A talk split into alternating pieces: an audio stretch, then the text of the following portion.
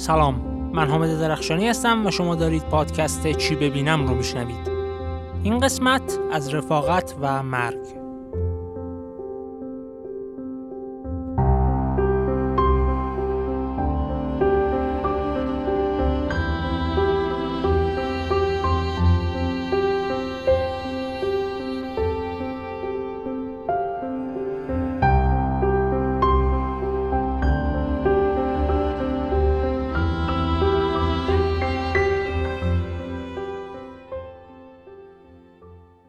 قبل از اینکه معرفی این فیلم رو شروع کنم باید بگم که آور فرند در بعضی دقایق به شدت غم و گریهدار میشه. در نتیجه اگر فکر می‌کنید که در حال حاضر تحمل فیلم چنین فیلم رو ندارید و اصابتون نمی‌کشه ممکنه بخواید ازش دوری کنید. ولی در کنار این هم قطعا تیکه های امیدبخش و قشنگی هم توی فیلم وجود دارن و در واقع فیلم صرفا به خاطر غم بودن غم نیست.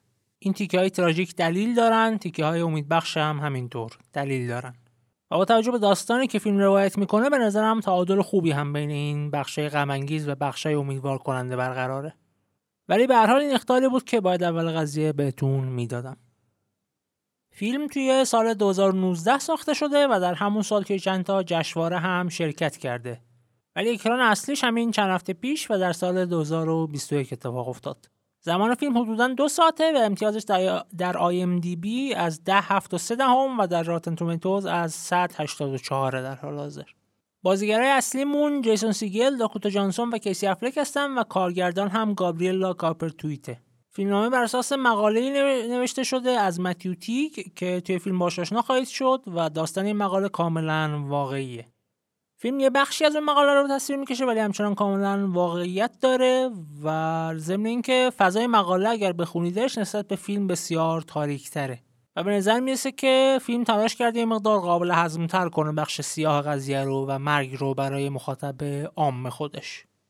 اما داستانمون چیه؟ در مرکز داستان یه زوجی رو داریم به اسم متیو و نیکول با بازی کیسی افلک و داکوتا جانسون. این زوج هم مثل واقعی زوجها در زندگی واقعی با مشکلات خاص خودشون مواجهن و ما مقاطع مختلفی از زندگیشون رو می‌بینیم و باهاشون در این مشکلات و چالشهاشون همراه میشیم در واقع. و بعد هم با دوستشون آشنا میشیم به اسم دین و با بازی بینقص جیسون سیگل که همیشه همراه این زوجه و بهترین دوستیه که میشه انتظارشو داشت. بخش تراژیک قضیه از اونجایی شروع میشه که نیکول به سرطان مبتلا میشه و بخش امیدوار کننده حضور ادامه دار و قوی دین به عنوان یه دوست در کنار زوج متیو و نیکوله. تمام داستان این کاراکترها رو به ترتیب زمان نمی‌بینیم توی فیلم و در واقع فیلم پر از پرش های زمانیه که مبدع این پرش ها هم زمان تشخیص سرطان نیکوله. در هر پرش زمانی رو صفحه نوشته میشه که در کجای داستانی نسبت به این مبدع مثلا میگه که پنج سال قبل از تشخیص یه سال بعد از تشخیص و همینطور الی آخر. توصیه من اینه که خیلی درگیر این زمانه نشید و تمرکز نکنید روی این ترتیب اتفاقات. سعی کنید تمرکزتون رو روی داستان و کاراکترها نگه دارید و اصلا فرض کنید که مثلا با چند نفر آدم واقعی طرفید که هر چند وقت یه بار میبینیدشون و هر وقت که میبینیدشون یه داستانی از گذشتهشون برای شما تعریف می‌کنن. لازم نیست ترتیب دقیق و فاصله بین همه این اتفاقا رو دقیق بدونید. مغزتون یه ترتیبی بین اتفاقایی که ترتیبشون مشخص قائل خواهد شد خودش. و ترتیب بقیهش خیلی مهم نیست. مجموع این داستانهایی که میشنوید داستان اون فرد یا افراد رو توی ذهن شما شکل میدن. فارغ از ترتیبی که در واقعیت داشتن.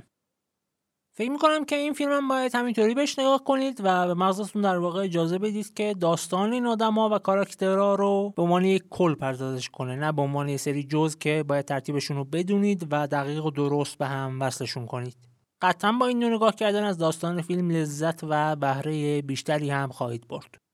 داستان فیلم نظرم جذابه و متفاوت از فیلمایی که در ظاهر موضوع نسبتا مشابهی با این فیلم دارن ولی اگه انتظار دارید که یه چیزی مثل فیلم لاو استوری ببینید یا فیلمایی که از روی داستانهای نیکولاس اسپارک ساخته میشن مثل نوتبوک و اواک تو ریممبر و امثال هم سمت این فیلم به نظرم نرید ولی اگه می‌خواید یه چهره واقعی تری از مرگ تدریجی با بیماری ببینید که قطعا رومانتیک نیست سخت سیاه و تمام اطرافیان فرد بیمار رو تحت تاثیر قرار میده و اگه می‌خواید مقاومت این افراد رو در برابر این شرایط مزخرف ببینید و رفاقتی که در ظاهر نرماله ولی هممون می‌دونیم که چقدر سخته رو لمس کنید با این داستان این فیلم قطعا به دردتون خواهد خورد.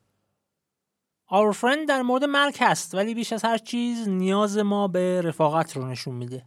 اینکه هممون بعضی وقتا به کمک نیاز داریم به یه رفیق واقعی نیاز داریم. و هممون باید تلاش کنیم که در مواقع نیاز دوستانمون کنارشون باشیم. و برای کسایی مثل من که وزن رفاقت توی زندگیشون همیشه سنگین بوده این بخش داستان قطعا جذاب خواهد بود. اما علاوه بر داستان فیلم که من دوست داشتم بازی ستا بازیگر اصلی هم واقعا خوبن. هم داکوتا جانسون هم کیسی افلک که تو بعضی صحنه آدمو به شدت یاد بازی فوق توی منچستر باید سی میندازه و هم به خصوص جیسون سیگل که اصلا برای همچین نقشایی ساخته شده و بعید می‌دونم که بازیگر دیگه ای می‌تونست نقش این رفیق رو به این خوبی بازی کنه و اینقدر طبیعی به بیننده ارائه بده. بقیه اجزای فیلم عمدتا معمولی هم و در یک فیلم درام این شکلی هم قرار نیست لزوما خیلی خاص باشن. موسیقی و دیتور سینماتوگرافی و اینا اشکال ندارن هیچ کدوم. همشون خوبن ولی فوقالعاده نیستن و برای این فیلم مناسبن کاملا. در مجموع قطعا فیلم خوبی داریم و به نظرم کاملا ارزش دیدن رو داره. مگر اینکه همونطور که اول قضیه گفتم حس کنید که ظرفیت بخش غم ماجرا رو در حال حاضر ندارید. از اینکه با این قسمت از پادکست چی ببینم با من همراه بودید ازتون ممنونم. اگه به نظرتون پادکست خوب و مفیدی داریم به اشتراک گذاشتنش توی شبکه های اجتماعی و معرفیش به دیگران رو فراموش نکنید. ضمن اینکه منتظر کامنت ها و ریویو ها و موارد دیگه هم هستم. تا قسمت دیگه و معرفی فیلم یا سریال دیگه عزت زیاد.